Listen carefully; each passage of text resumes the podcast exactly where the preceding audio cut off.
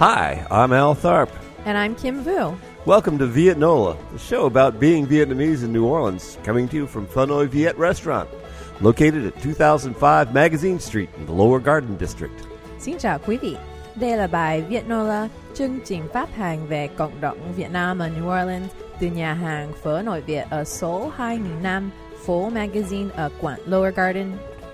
Today on the show, we've got some ancient wisdom, some lessons on being a polite Vietnamese person, news, and a conversation with our guest, Allison Ecker, the International Development Coordinator for the Asia Injury Prevention Foundation.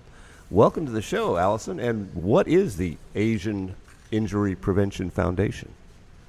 Hey, how y'all doing? um, so, Asia Injury Prevention Foundation focuses on reducing traffic fatalities and injuries in the in the developing world. And we started off in Vietnam in 1999. So we've been going at it since then and expanding. Great. And where are you right now, Allison? Right now, I'm sitting in a hotel room in Phnom Penh, Cambodia. Actually, I just had a work trip, so I came down here for a couple of days. Thank you so much for being with us. This is fun, and, and we missed you here in New Orleans. Oh, I miss New Orleans too. Oh, how long have you been in Vietnam now? Um, so I lived in New Orleans for from 2009 to 2012, and then I moved um, to Hanoi, Vietnam, in August of 2012. So I've been in the region for about a year at this mm-hmm. point. And so far, so good. Yeah, it's great. I mean, Vietnam is sort of a little bit like a roller coaster. I mean, it's really fun, a lot of days, and there's, you know, so much to go do and explore and discover. And then there are the days when it's like just so hot here and you don't understand anything. Um, somebody almost runs into you with a motorbike, you know, so it's amazing and then really, you know, kind of crazy sometimes. I'd like to think that the New Orleans weather got you a little bit ready for what you deal with in, in the heat wise in Hanoi. Yeah, definitely. I think there. Um, actually, I've had a lot of conversations with people. I think Hanoi and New Orleans have so many similarities. Please they're share. both like hot. Yeah, no, they're. I mean, they're both like really hot and humid all the time. Um, you have like the French colonial architecture everywhere. Um, you know, there's chickens on the street all over Hanoi. And, and for our know, listeners who aren't familiar with chickens in the street in New Orleans, it does there, happen. There are chickens actually. in the street in New Orleans. Maybe not in the French Quarter, but.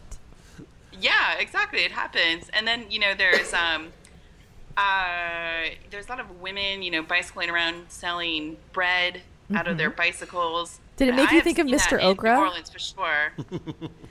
Do have you have you felt like you you felt the spirits of Mr. Okra in Vietnam? I think so. I think so. Just yelling out, trying to sell their food, getting anybody who could come by. Yeah, mm-hmm. for sure. My mother actually agrees with you very, very much so. And when she first heard Mr. Okra, she went bananas. And she was so excited. And she called my dad right away. And she's like, It's just like Vietnam. They sell vegetables on the streets here. They drive through and they still sell things on the streets.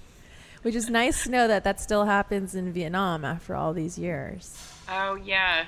And I mean, it's also, I mean, there's everything you can get on the streets. I mean, women have so they have the two little carrying cases in front of them, and one of them has like a hot pot of water, and the back part has all their ingredients, and they will just walk around and set up shop anywhere and make you up whatever food you want. So it's yeah. pretty amazing. I, I, it sounds like you've learned to love Vietnamese cuisine. Oh, definitely, definitely. No, I've um, indulged in many, many different things all across the spectrum. I mean, here everything everything is consumed. I I noticed with your favorite dishes, you had some unusual ones, not not the normal. What's your favorite dish? I love uh, yeah. kind of response. Yeah, I was very impressed, Allison. Very okay, impressed. good. So, yeah, so my favorite, I think, and this is a favorite, I think, among most expats in Hanoi, um, bún chả. Mm-hmm. Mm-hmm. Um, and I don't know how common. I don't think it's it's a northern specialty dish. It is a northern specialty. So, yeah. Yeah. Most um, of the so Vietnamese people here are Southerners, so it's very hard uh, to get that on the uh, menu here. Yeah.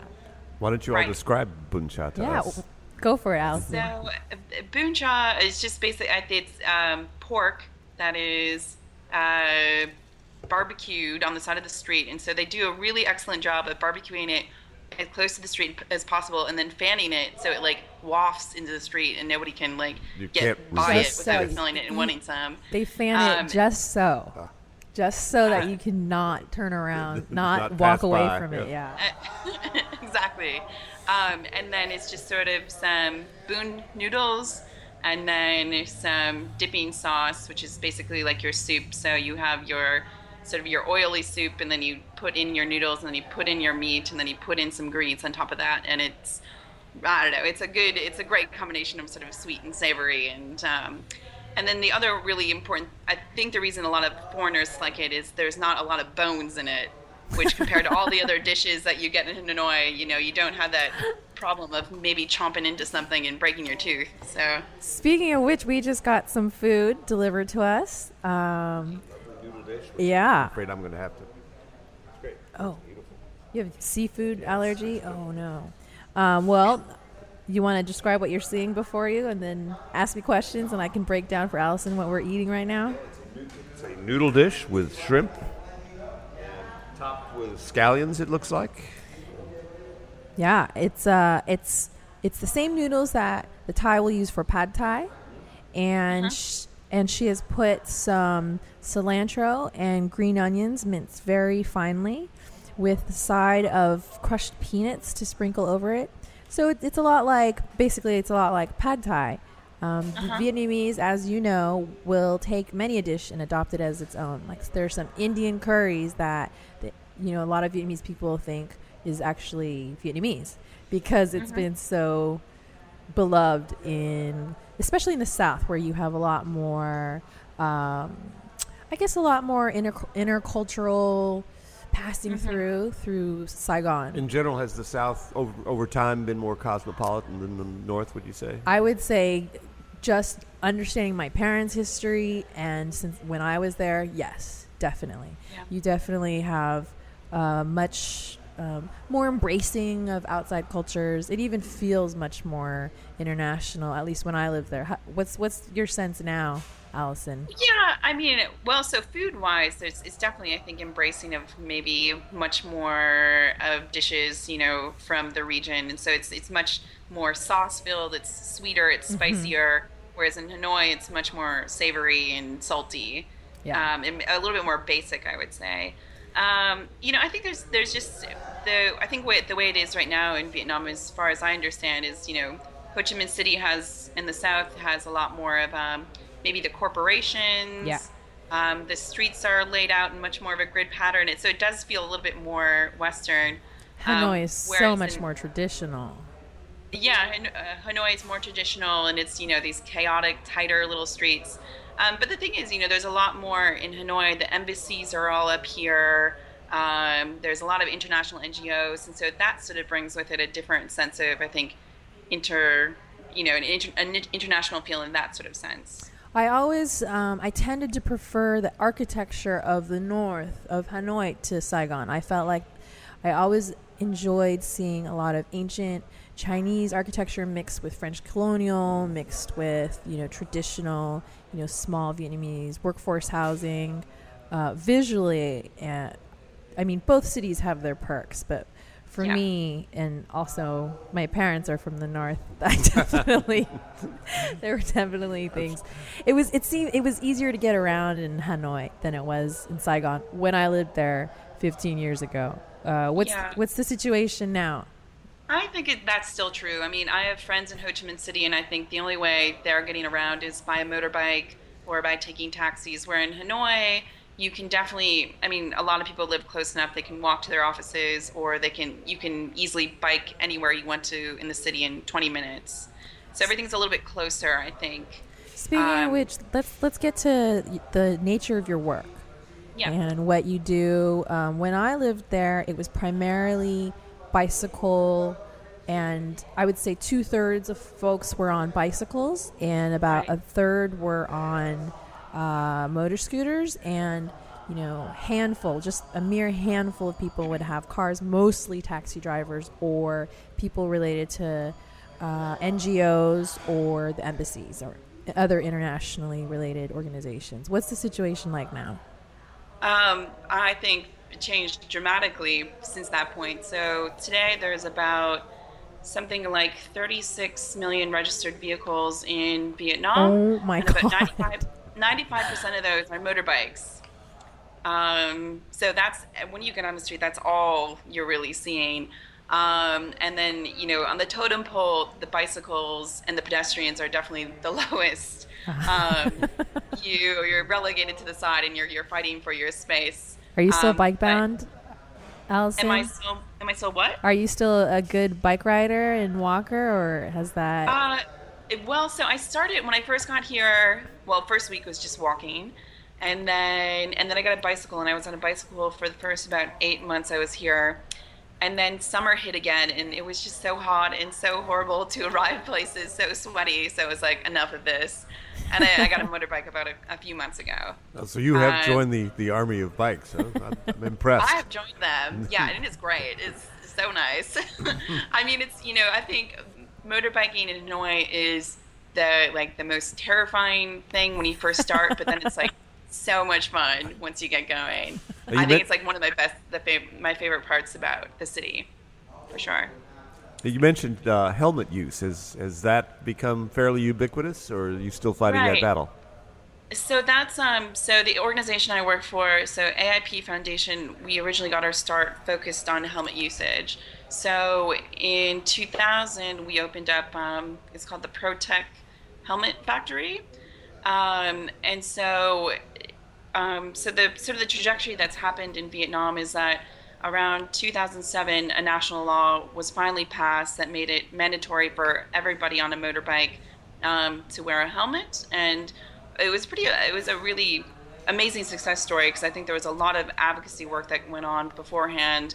So the helmet wearing rate went from maybe about less than 10% in early December 2007, and then the law was passed December 15th, and it went up to 95% almost immediately. wow, that's Uh, amazing. Yeah. So, and it's um, you know since that point, there's still a lot of difficulties um, that we're sort of um, working on here um, in terms of helmet usage. Yeah. So many many of the drivers at this point are wearing helmets. Um, the problem is many of them aren't quality. So, of you know.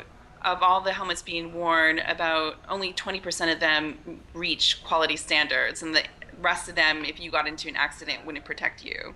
So that's a big battle right now to make sure that um, we're not importing low quality helmets and that police officers are enforcing it so you are wearing a good helmet. Huh. And then the other problem is that um, many children don't wear a helmet. Um, Mm. It depends on the city. Um, in Ho Chi Minh City, it, it can uh, up to 50% in some neighborhoods our children are wearing helmets, but then, you know, in Hanoi, in some neighborhoods, it's down to like 8% My goodness. of children. So those are two different sort of you know um, challenges I guess we have right now that we're focusing on. So, can we talk about the origins of how your organization started it? Like, who, who, what organization or individual decided that this was an issue to be tackled? And, and how did you come to be Yeah. involved Sure. in, in your passion Right. sparked? So.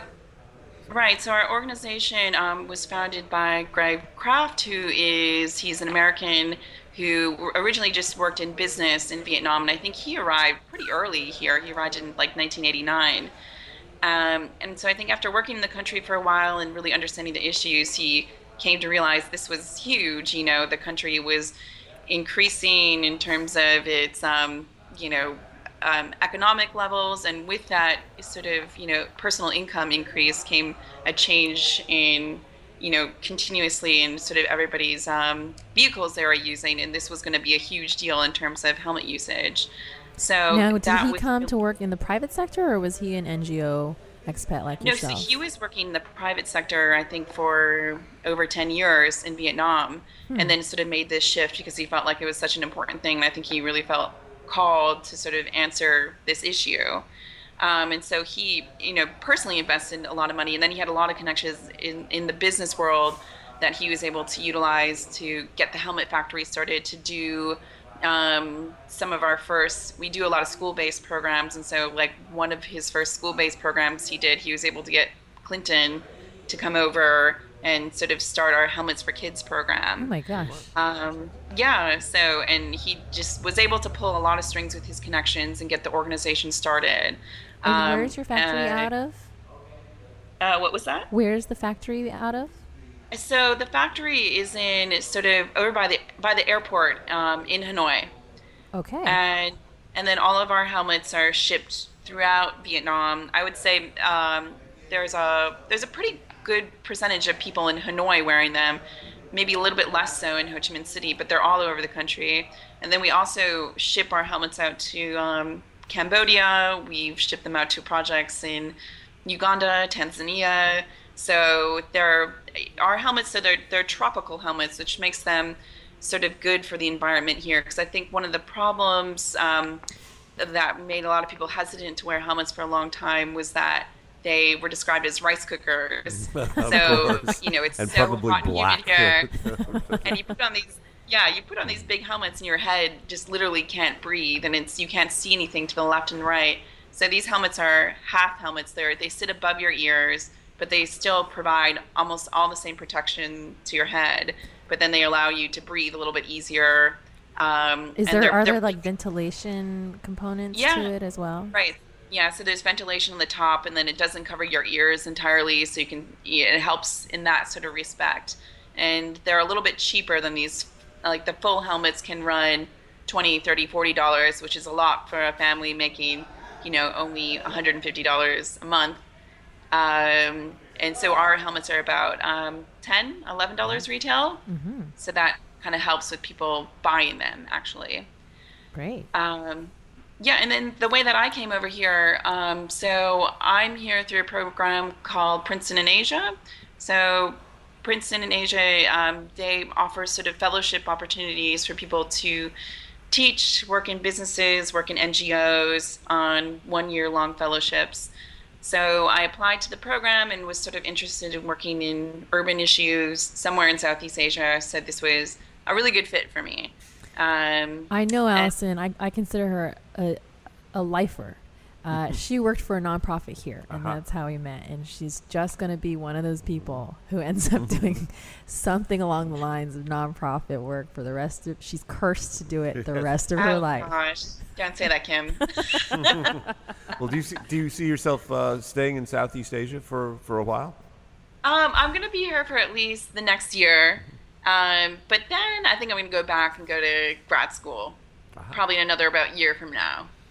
Um, So- so I needed to know this is very important um, because I would like to visit Vietnam before the year's out. What neighborhood are you living in right now? So I live in Ba And do you have a spare bed? Oh, I do. Always for You're, Kim. up- yeah, you got it. You're coming. what, what neighborhood? So Ba Dinh district. So Ba Dinh is um, it's south of Westlake. It's I live like I live, live right next to the zoo. Okay. Yep. Fun. And actually, I live right down the street. Okay, there's the biggest building in Vietnam is being built right now. It's like a 75 story building. Are oh, you kidding In me? Hanoi, in Yeah. ancient Hanoi? It's huge. It's yeah, and it's not really surrounded by any other big building, so it it trumps everything around it. Extra big. Now, Yeah, when I like- lived there, the, in Westlake, you could walk. There were places and that served their delicacy of. It was highly touted all over the country to go get snails at Westlake. So a lot of these cafes would serve snails with a lot of medicinal remedies in them. Is that still the case, or is that you know? There are on the snails everywhere, but I have not tried it yet. You're not there. That's one of the things. That, along with like dog and pigeon, I have not decided to partake in quite yet. Fair enough. You oh, still have a year. egg. I'm not into that either. Um, okay, Allison, I'm going to ask you to help us with our next segment. Uh, we call it Vietiquette. And I actually asked you beforehand some favorite little interesting quirks about Vietnamese culture or etiquette uh, that we could share with Al to get him ready for when he visits Vietnam. All right. Okay. I liked uh, last week we talked about the importance of saving face in Vietnamese culture and how you never you you do your best not to show weakness of yourself or your family. Mm-hmm.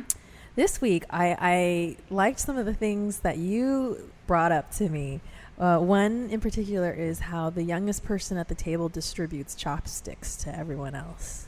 Do you want to talk a little bit, explain how that goes uh, to Al, and what happens when you sit down in a restaurant with a group of people? Right. Well, it's fairly simple. So you sit down with a group, um, and this is quite in this isn't in a traditional sense. So I don't think it happens as much with friends. But the youngest person at the table is supposed to grab the chopsticks, all the chopsticks, and distribute them out to everybody else who has come down, who has come to the dinner with you. So how long? Can, I mean, there's a lot of group. A lot of people like to. It's very culturally normal for people to go in big groups of people. So, how, how long do you ever find yourself in that position? Um, I haven't. I think it's mostly been sometimes when I go out, maybe with my friends, we do it in a joking manner. so we start to make fun of somebody who's like the baby of the group, like, oh, you're 20, whatever, you know nothing. Grab my chopsticks, young man. like, clean them off. Give them to me. Of course, I'll be in So- no danger of ever having to distribute chopsticks. You never know. We can find you some like real old friend. That is true. Hang Al, out. my grandma had a gambling club. She played mahjong, and you had to be at least 90 to be in this club. so, True, I might find myself in exactly those that situation situations. where I'm the junior. Exactly. another another funny thing you pointed out, Allison. I think it ties in also with last week's uh, idea of saving face. The shoe thing. yes. Yes, explain the shoes. So, so this is well, you won't have this problem either, but you'll notice it. So it's with the ladies' shoes. So when you're out on the street, you know, so many of the women they have high heels, and you know, it's anywhere from kitten heels, but there are many stilettos sort of wandering down the streets, and these are there are not great sidewalks in many different places, and you're or the sidewalks are covered with vendors and motorbikes and bicycles, so you have to walk out onto the street. So the women will, you know, just suffer, you know, to put on their best shoes and wander around and barely get around. But then the thing is, as soon as you go into the office, um, people take off those high stilettos and high shoes and they wander around in like slippers the entire day. so it's just sort of this in- exact opposite mentality. You know, in the office setting, it is totally acceptable to wear your slippers, but then out on the street, you know, you better be showing your best. So Which is for funny me, it just it's always looks so impractical. yeah, I mean, I ride my bike, and when I worked in this office building downtown, I would ride my bike in tennis shoes, and then when I got to the office, I would change and Pull put on the shoes. heels. Right, Yeah. so it'd be kind of the opposite. And in, the same goes for in the house. People will wear slippers in the house, and I think it's funny because it is a little bit of the you want your outward appearance to be good, you know, like Right, we talked right. about last. but yet in the office, that usually you think of that as your power presentation or something like that. Yeah. I guess maybe not. I mean, maybe it's seen as this is the team I'm working with. They know See, me. It's practically Sounds- family at this point. sounds like a healthy. Right. And trying to not pulse. scuff up, scuff, yeah. scuff up the floors and everything like that. I think, Practical. but I mean, it's amazing. I mean, there are really sky high heels, and people are on like semi-automatic motorbikes, and they're like shifting gears in these. it's amazing. Like I'm amazed so amazing. the, the heels or the ankles survive. I know exactly. They make it. we all have something to learn there. True enough. Uh, our next, our next segment is my ca dao. We call it Kim's ca dao. It's a proverb that I like to share with everyone, brought to us from the old country, translated into New Orleans. Less confusing than Confucius and more fun than a fortune cookie. How often do you run into proverbs in Vietnam, Allison? Uh, oh gosh, not that often. I've had some that my coworkers have tried to explain to me, but Right. usually I get very lost. Right. It's it's definitely something that I mean, as a Vietnamese American, I feel like that would come out all the time when I was in Vietnam, but maybe less so because of the language barrier for Yeah, expats right. or you know Caucasian non-speaking Vietnamese expats. Right. Um, but this week is this one's more of a saying rather than a proverb, um, and it I'm gonna go for it. Okay, An không nói có, and literally translated. Can you pick that up, Allison? How's your Vietnamese these days? Ang, so, Ang, can you say it again? An không nói có. So something man rice. I don't know. Is that did I Oh. get that right? Or something um, man no? Close. Well, we do have Skype interfering with your your intake, so I will I will go ahead and translate it. Um, it's literally not eating, but saying you have. So it's kind of a way of saying like pulling your leg, or uh, you know, basically telling a lie or telling a fib.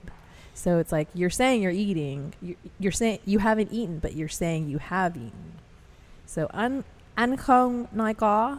Sometimes I like to think that if there's a more difficult way with fewer words to say it, these proverbs will do that. It is a curious saying. I mean, So in those in those four words, you're supposed to understand that it was about pulling someone's leg or not being truthful. Does Got that it. right? I mean, I understand perfectly. right? Because you're probably laughing because this is probably the same process someone's tried to go through and, in Right, explaining right. another proverb. Um, and then each week we also help Al with his Vietnamese. last week our word wasn't exactly Vietnamese. It was New Orleanian Vietnamese. Exactly. Yeah. Okay. Uh, it was the word for what Vietnamese people refer to as New Orleans East, which was Al. Versailles. Yeah. Versailles. So I don't know if you're familiar. There's a, f- a public uh, low income housing complex, apartment complex called Versailles. And since then, that's been seen, even though it's now aban- uh, blighted and unoccupied, people still refer to Versailles as the heart of the Vietnamese community here out in the East. So when you come back and visit, you'll you'll be first of all a native speaker, quasi native Exactly. speaker, and you'll know how to say I'll just hit all the proverbs. Um, exactly. Did you speak any Vietnamese before you went? Oh no, none whatsoever. So that was a little bit terrifying. But you could pretty much get around with um, uh, a few words and then just sort of acting things out. courage, courage is all. yeah. right. And Exactly. how ubiquitous is English nowadays? Before, it was definitely cusping to such that people were learning English in schools. What's the situation like now? Um, it sort of depends on the setting. So when you get down to the old quarter, sort of more the tourist areas, you're more likely to encounter English speakers. I would say maybe out in more the neighborhoods, much less likely. So will you encounter people? But then it's also you know a matter of those that have you know maybe more well-paid jobs requiring education. They're probably going to speak English, and less so you know in shops and restaurants. Hmm. Interesting. So Well, Yeah. today's lesson for Al is the word for chopsticks. Do you know it, Allison? uh oh no. Are you using a fork still, Allison? No, no, I got the handle of the chopsticks down, sort of. I drop things a lot, but getting better. Great. The word is doa. Dua. Uh huh. There's a little bit the accent on it. The, the name of the accent is literally called fall. N- Uh, ngã. So it's al- um, it almost sounds like you're falling when you use the accent. So it's dua. Dua. There you go. Almost a little bit of a stop in there. Exactly. It's easy to teach Vietnamese to a musician, is what I'm learning. Oh, right, with the tones. Exactly. Um, Allison, thank you, thank you so much for joining us. I know it wasn't easy. I there was times when you were using keyboards, missing a T and an H, and it's been a long time coming. And we're so glad to have you reporting out to us from Hanoi. We hope I've enjoyed it so much. It was great to connect with you again. I know we should definitely continue to keep in touch. I know it's hard. Um, yeah, and I'll see you in a couple, another couple of months in my um in my spare bedroom, right? Yes, I'm actually right. shooting for the winner, so we'll see. Okay. Cool. Well, thank you for joining us. That's Vietnola for today. Wherever you are, on your work, at work, on your phone, wherever you are, and whatever you're doing. And a special thanks to today's guest, Allison Ecker. our show is produced by Kim Vu, Al Tharp, and Grant Morris. Our technical director is Chris Kehoe. Our web guru is Dr. Cliff Brigden. Our theme song was written by Taylor Smith and performed by the Swamp Lilies. The fabulous audio quality of this show is brought to you in part by PreSonus Audio Electronics. PreSonus makes some of the best audio recording and live sound products, including Studio One music production software, Studio Live digital mixing consoles, Eris Studio mon- monitors, and much more. Visit www.presonus.com for more information. You can follow us on Twitter at It's New Orleans. You can like us on Facebook. We're at It's New Orleans, and you can subscribe to our podcast on iTunes and Stitcher. You can listen to our other Vietnola shows on our website, itsneworleans.com, as well as our other shows Happy Hour, Out to Lunch, Mindset, True the Game, and Midnight Menu Plus One. Keep up with all kinds of fun happenings here at Vietnola by getting on our mailing list. Sign up on our website, itsneworleans.com. Vietnola was recorded today at Pho Noi Viet, 2005 Magazine Street in the Lower Garden District. If you'd like to be a guest on the Vietnola show, we'd love to have you. Drop us a line. You'll find all the info on our website. Vietnola is produced by INO Broadcasting for itsneworleans.com. For Kim Vu and everyone here at Vietnola, thanks for joining us today. We look forward to seeing you back here around the table at Pho Noi Viet next week for our next episode of Vietnola. Till then, I'm Al Tharp. And I'm Kim Vu. Bye-bye. Bye.